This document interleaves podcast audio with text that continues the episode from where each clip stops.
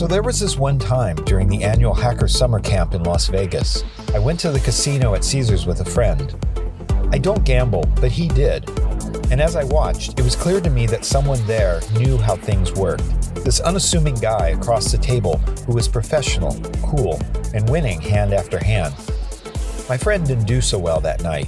He lost some money, but not a lot.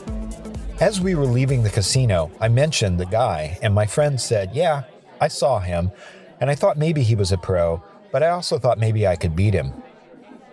Then my friend gestured to a bank of elevators where a door had just closed on three men in suits. They looked like they were going to the office, to work, but this was Caesar's palace, and it was like 10 o'clock at night. No, they were taking the express elevators to the more expensive rooms at the top. And once there, down one of the hallways, behind a nondescript hotel room door. There was a whole nother level of gambling going on, one that only the elite players got invited to play. I can only imagine what kind of money and reputation got you invited into that world. Turns out, there's something similar within the hacking community. Sure, there are elite researchers, there are elite CTF players, and there are even elite pen testers. But there's also an elite group of bug bounty hunters, people who are sponsored to fly around the world to find and report vulnerabilities in products we use every day, like Uber and Airbnb, and get paid well for their efforts. And in a moment, you'll meet one of them.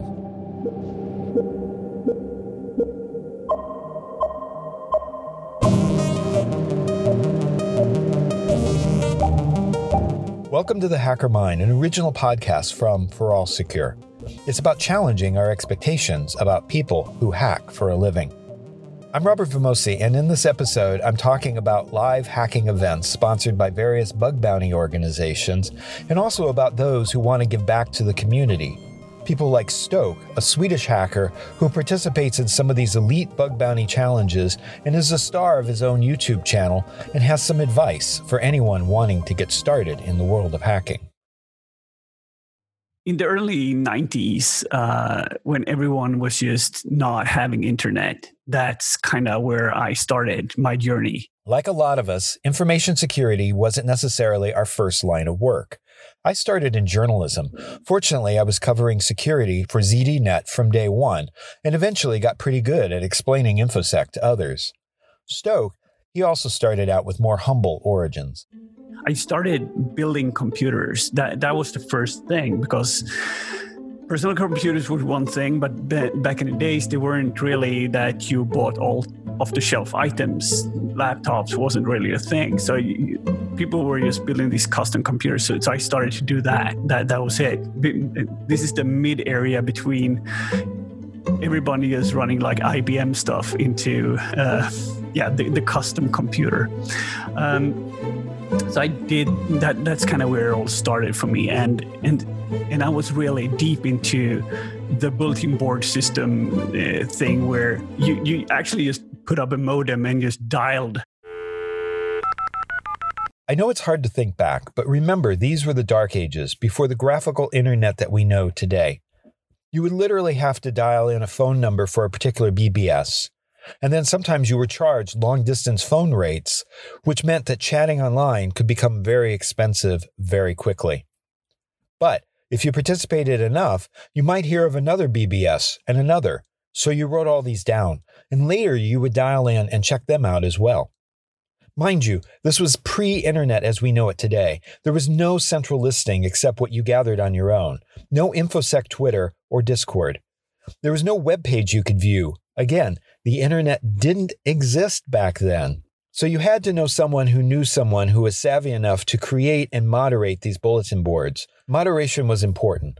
Sometimes conversations got, well, way out of hand quickly put up a modem and just dialed a number and another modem answered and there was this ascii art website ish thing um, that you could use you can post messages you could download maybe crude songs and pictures and that kind of stuff. Internet speed weren't weren't their best or the the bandwidth weren't the best because there was just shitty modems Um, so I was really invested in that. I, I like that kind of social interaction part. That changed in the early 1990s with the introduction of the graphical World Wide Web and with web browsers and a gradually a more direct access to the internet without the need for telephone modem. Internet came to Sweden in the late 90s. Uh, I fell head over heels in love with news groups and uh, and everything that was like IRC related. Uh, but I, I, wasn't really interested in hacking or security. I just knew it as a, as a culture that was a part of, you know, the warez trading scene and everything else, like cracking games and, and doing stuff. But I didn't I, I wasn't really interested in security because I was mainly interested in enterprise infrastructure, how to design big uh, LANs for for networking on organizations, like getting file shares up and running. So I was an early adopter of Windows infrastructure, like Windows uh, early Windows for workgroups, and la- later on like NT4 and, and such. And so when everyone else was running Novell networks, I, I was really deeply invested into uh, what would be Active Directory at a later stage. So I kind of Im- invested about 25 years into uh, designing and hardening Active Directory s- solutions. Um, and somewhere around 2013 2014 I, uh, I, I was really invested in in Azure or or cloud based solutions so that was that was a really the, also the turning point for me because I realized that okay, if we are going to move all these uh, servers that we spent so much time on hardening and securing, securing behind a perimeter, and we're just putting it in somebody else's data center without questioning what we're doing, uh, I figured out that I kind of had a knack for identifying misconfigurations. And because I know where people cheated. And so I started to do more offensive work after that, just hardening solutions by doing the offensive work, trying to break in, then fixing it, trying to break in, fixing it, te- teaching other people how to do that, and then fixing it. Bounties came on the radar for me um, I think it was in it, it, it kind of came on my radar somewhere around 2017. In 2017, Stok created a YouTube channel designed around two things teaching skills and building community. The original episodes were in Swedish, but switched to English as his audience grew Later that year, he attended his first hacker summer camp in Las Vegas. 2017, that was the first time I got to go to DEF CON. It's not cheap to travel to the US and stay in Vegas if you're not having a sponsor to pay for you to go. So, so I saved a lot of money to go. Uh, and, and when I got there, I was so inspired by the whole hacker culture that surrounded DEF CON and Black Hat. And more or less kind of social engineer myself into a HackerOne live hacking event just to be at the bar uh, and and I saw these amazing hackers there that that were sitting at their MacBooks and hacking away and, and just breaking uh, this kind of software target that they were hacking. And I was so amazed that you were allowed to do that without getting um, you know, getting legal issues with that. Like, oh, are you guys allowed to do this? Can, can you actually just throw anything you want at it and there will be no reprimand? There will be no consequences? like, yeah. And we get paid massive amount of money for it. I'm like, oh my God, this is too freaking amazing. How, how, how can I do this?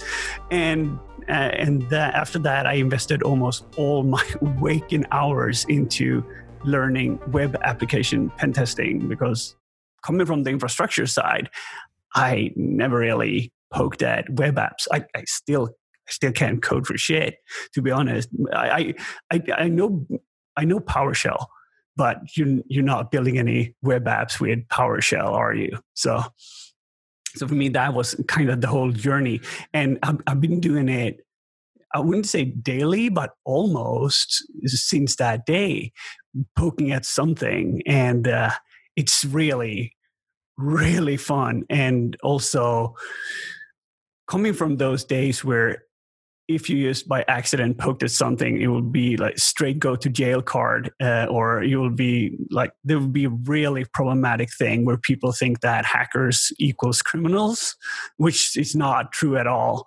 Uh, hackers are just extremely curious people with a big skill set, and you can decide to be good or bad. Um, I, I just fell in love with it, and I've been doing it ever since. Something else happened at DEF CON that year.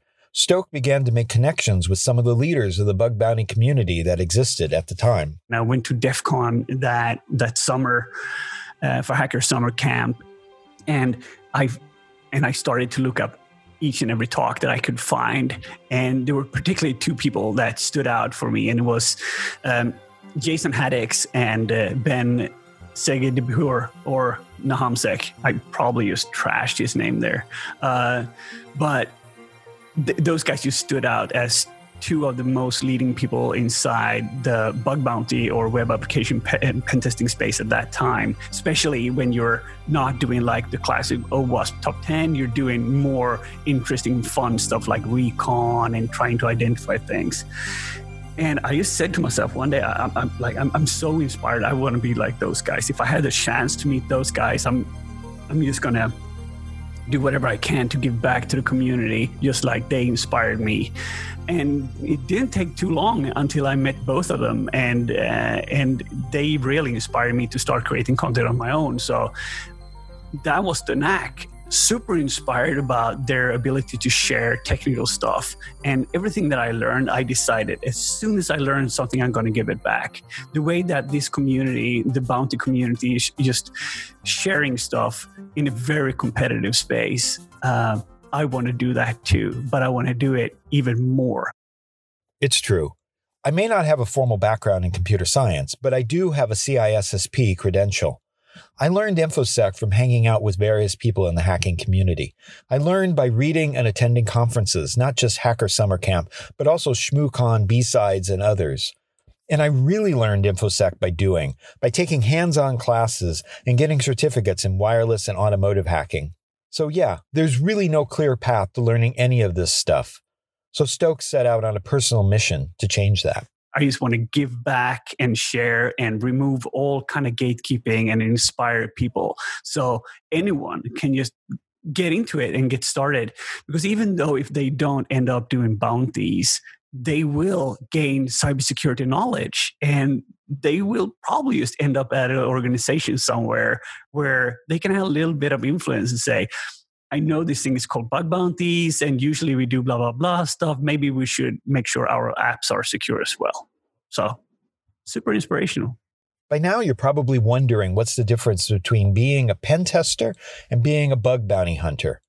Both are individuals brought in by companies wanting to harden their systems, but there are differences. Pen testing and bug bounties are uh, particularly the same kind of concept. You you look for vulnerabilities and you send them in. The big difference between bug bounties and pen testing, particularly, is that you always do a lot of pen testing before you do bug bounties. So pen testing is a methodology and a rule set based testing, which means that you check the boxes. You make sure that the it's like building a house, right? If you want to build a new house, you want to make sure that the power wiring is up to code. So somebody needs to do the work. The the electrician has done the work, but then the certification guy that checks that everything is cool, he's kind of the pen tester. He checks all the boxes, makes sure that everything's safe, nothing is leaking out.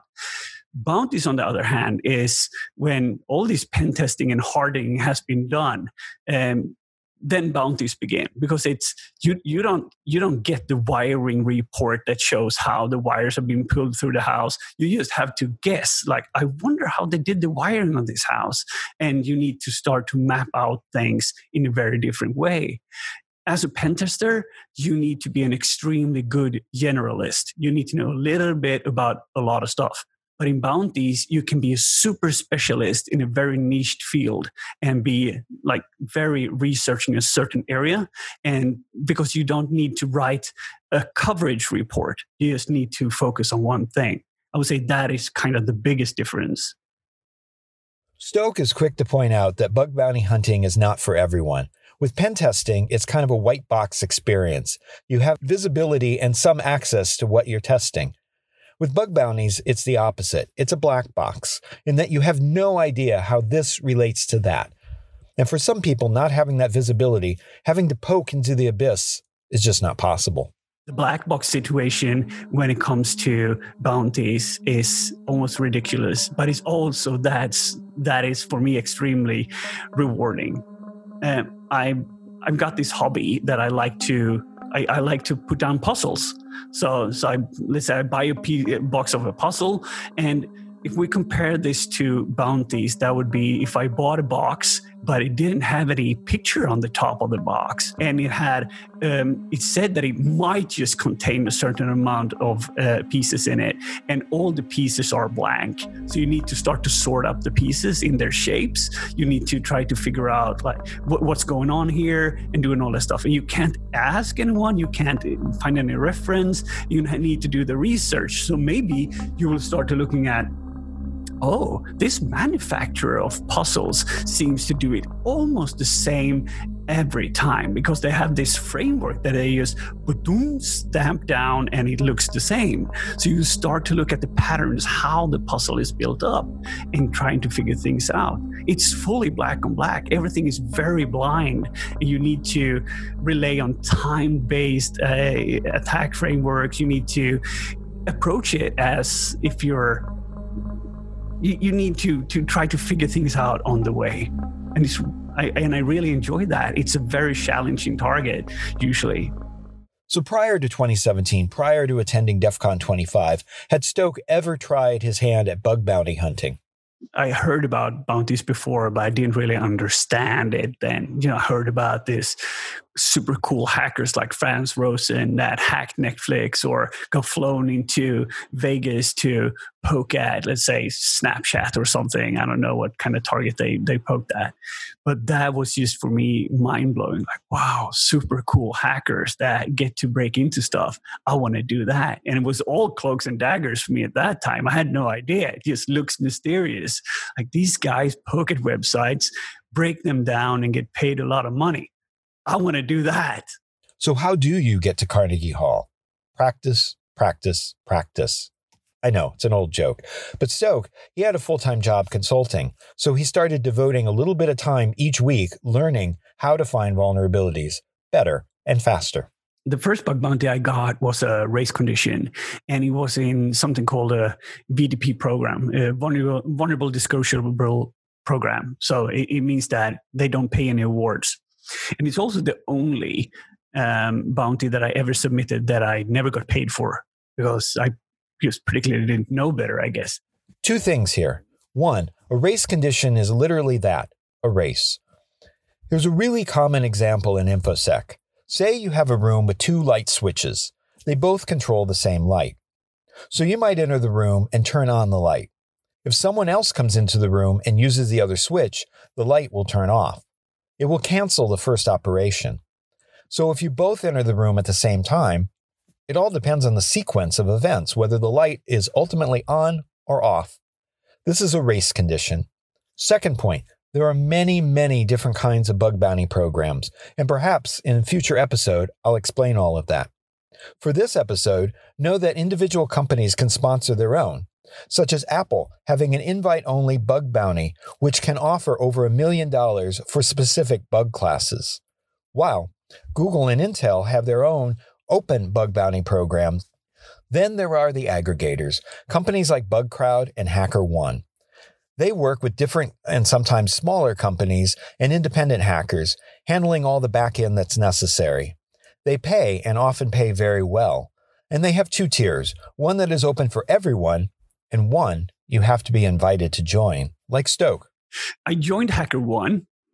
And usually, what happens when you join this platform is that you got a amount of different uh, customers that you have a possibility to, to let's say, hack or research, stuff at. And the, the, that's called like the, the open programs, the ones that are available for anyone that signs up. And that could be um, be pretty daunting because they are well tested grounds. They're very big, and uh, so I was lucky enough to get a. After a while, got a private invite to a program that that I started to test on, and um, and um, it took me about from the day I started to I found my first bug. Maybe it took like two months, but I had no prior experience in using tools like Burp or actually no web stuff. So I, I what I did is that I just turned Burp on and then did my normal kind of browsing through any kind of website that I stumble upon, like the way that I always do it. And I looked at the traffic, almost like you're looking at the Matrix for the first time. You see that moving and all these green characters are just falling down. You have no idea what's going on. But these guys that sit there, they're like, uh, yeah, no, hmm, I know what that is. That's like totally different part of this planet or another dimension. And you're like, well, those guys know what they're doing. But after a while, I got that sense too, because you see these posts and these get requests going back and forth and server response and the way things just communicated with each other. So I just trained my mind in understanding how web traffic flowed and how communication with third parties worked and what kind of flows that were inside web applications. Remember, Stok has extensive background in Microsoft Active Directory and Azure. He was particularly skilled at finding faults in configurations. So naturally, he settled into his groove within bug bounties, his particular bug class, by taking the road less traveled by other bug bounty hunters. And since I had some a bit of, I wouldn't say a bit, but since I had infrastructure background, I realized that I, I knew how things communicated. So race conditions, which is a very logical bug, uh, is something that I focused primarily on because I figured that it was a fairly untested area. It wasn't on the top 10 of the OWASP top 10, and, uh, and it's really, really hard to test for. But if you want to dedicate time to it and you're able to make it work in your way, it can have dire consequences for that com- company because you can more or less farm money or or or fiddle around with transactions and and it's also like very time based and um, and yeah, so it's I choose that bug class. Like I'm just going to do one bug class, and then, then I'm going to find a bug on that. And once I'm done with that, I'm just going to keep on to the next target and the next target until I feel comfortable enough with the technique that I have to change to another bug class, learn as much as possible on that one, and then move on again. And so I, I, would say primarily two and a half year in, and I still don't do XSSs that well because I never look for XSSs. So Stok quietly began with amazing bug bounty wins. There's this thing, a leaderboard, where you're ranked based on how many vulnerabilities you find, how critical the vulnerabilities are, and how much money you've accumulated overall for your efforts. At some point, Stok got noticed. He got invited. Oh, I guess I was lucky enough to uh, to to find a couple of really cool bugs, like bugs that really put me on the map as a researcher. Like, well, this guy knows what he's doing. He doesn't have that high reputation, but he has a very um, he's good at reproducing results. So um, I got invited to a live hacking event in Amsterdam um, because it, we're in Europe. I was flown there, and the target was Dropbox at the time, and I was nervous, but I got there, and I met all these other amazing hackers, and uh, and I did terrible. I, I, did so bad at that event that I, I didn't really know what to say. I, I sent in a couple of really crappy bugs, but then again, I got a network of cool people to talk to and and created uh, a lot of new friends and realized like this is finally the place where I totally belong. And I said to myself that day, I'm going to do anything I can to get invited to another one. So I used after that event, I got home. I I every week hour I had, I kind of more or less focused on learning more techniques or or, or just practicing my skills, uh, and eventually was lucky enough to get invited to Vegas for uh, H1 702, which is HackerOne's flagship event.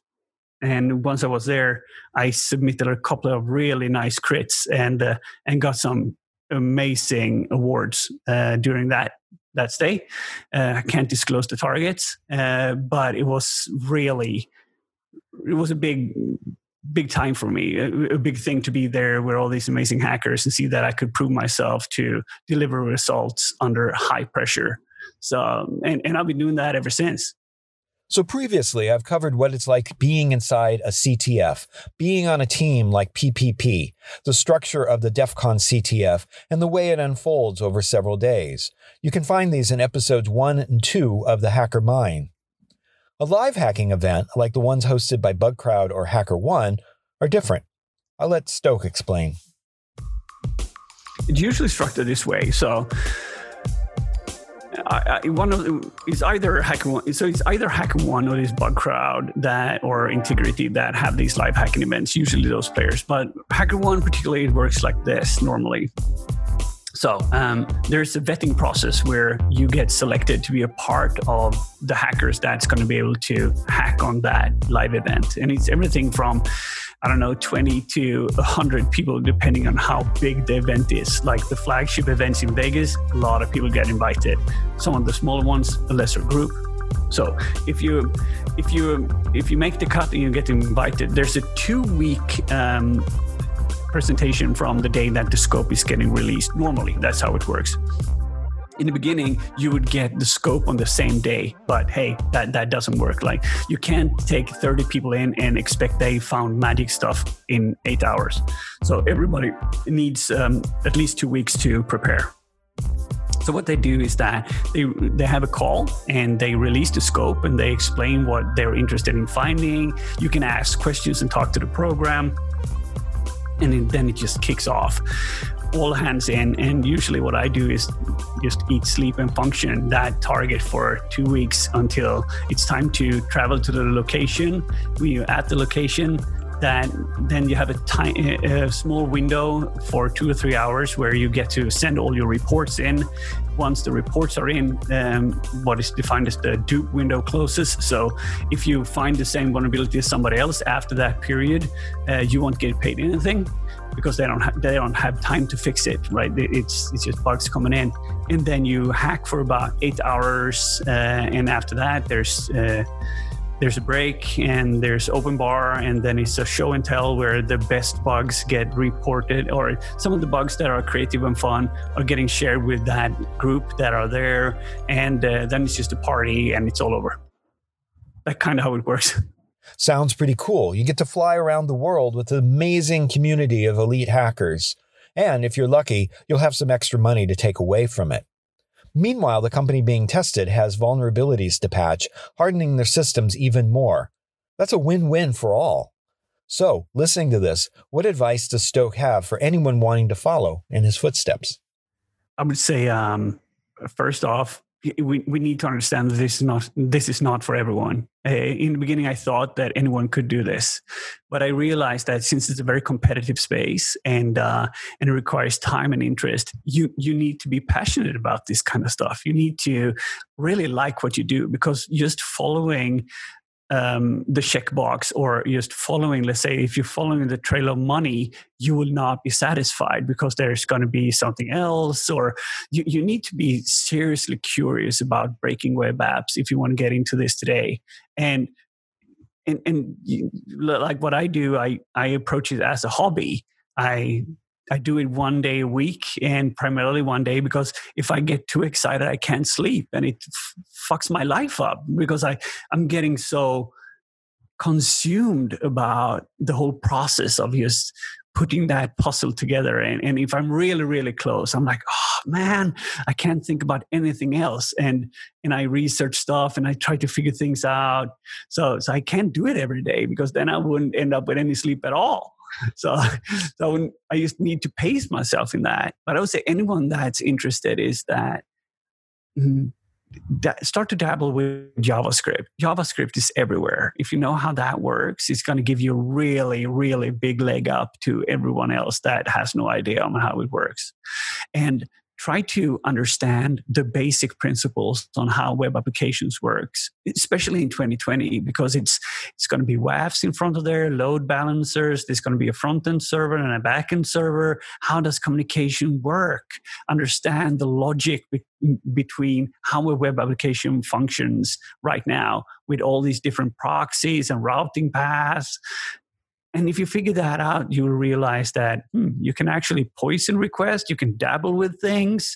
There's so many new attack surfaces that are beyond copy pasting XSS payloads everywhere. We started off talking about the community, about early BBSs, about meeting people at hacking conferences, about the live hacking community.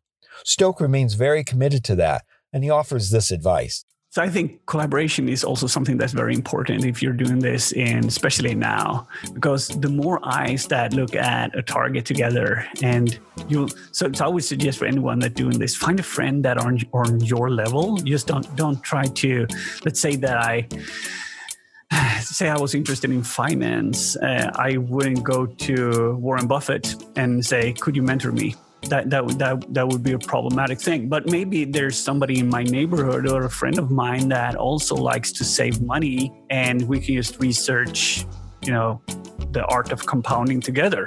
So, but in, in, instead in hacking, that would be okay. Should we poke at this stuff together, and you will grow, and you can communicate, and you can code together. Just create. Um, you you will have a some kind of person to to sh- shift your ideas on because otherwise you'll sit there and you just gnaw at your head like what's going on? I can't figure this out. How who should I ask? You can't just ask random people on on Twitter because maybe you're on an NDA. Maybe there's some information that you're not supposed to talk about. So you, you need to, to, be very careful with that. But finding a, a, friend or a couple of friends, like I, I hack with a group of amazing hackers called Disturbance, and uh, and we really complete each other with different skill sets and and and how we approach things and and it's really really fun to work as a organized u- unit with I wouldn't say hierarchy but we got defined areas that that we do